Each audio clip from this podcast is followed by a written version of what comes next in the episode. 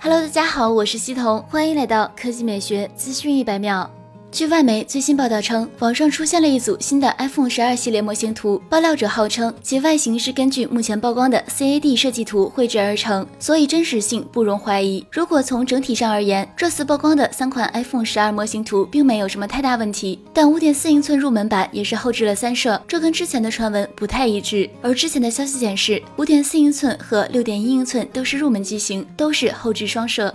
消息中提到，5G 对于苹果来说已经没有任何技术障碍，所以九月发布 5G iPhone 也就顺理成章了。目前，全球9.5亿部 iPhone 存量中，约有3.5亿部处于升级窗口期，推出部分低价机型可能会促进这些老用户升级。至于大家最关心的售价，最便宜的差不多在4600元左右，国行可能也就是在5000元上下徘徊。第二条新闻来看，小米二 K 以上分辨率的缺失，似乎总让部分小米用户有些介怀。这种遗憾或将很快被弥补。SlashLeaks 曝光了识别为 Altix Phone 三十的手机，搭载骁龙八六五移动平台。安卓十操作系统。另一张 Device Info HW 的识别图片显示，这款开发机的屏幕分辨率达到了三八四零乘幺六四四，也就是二十一比九四 K 屏，和索尼 Xperia 旗舰相同。内存方面是二 G LPDDR5，旗舰定位不言自明。查询资料后发现，其实早在去年就有关于小米 Otix 品牌手机的爆料，当时猜测它是 Mix 四或者面向海外的新品牌。不过结合高分屏来看，显然中国市场会率先推出。不过高分屏将不可避免的带来来电池消耗大的难题。如果再配发九十赫兹的刷新率，对电池的压榨将变得更加极限。当然，小米总是善于做很多尝试和探索，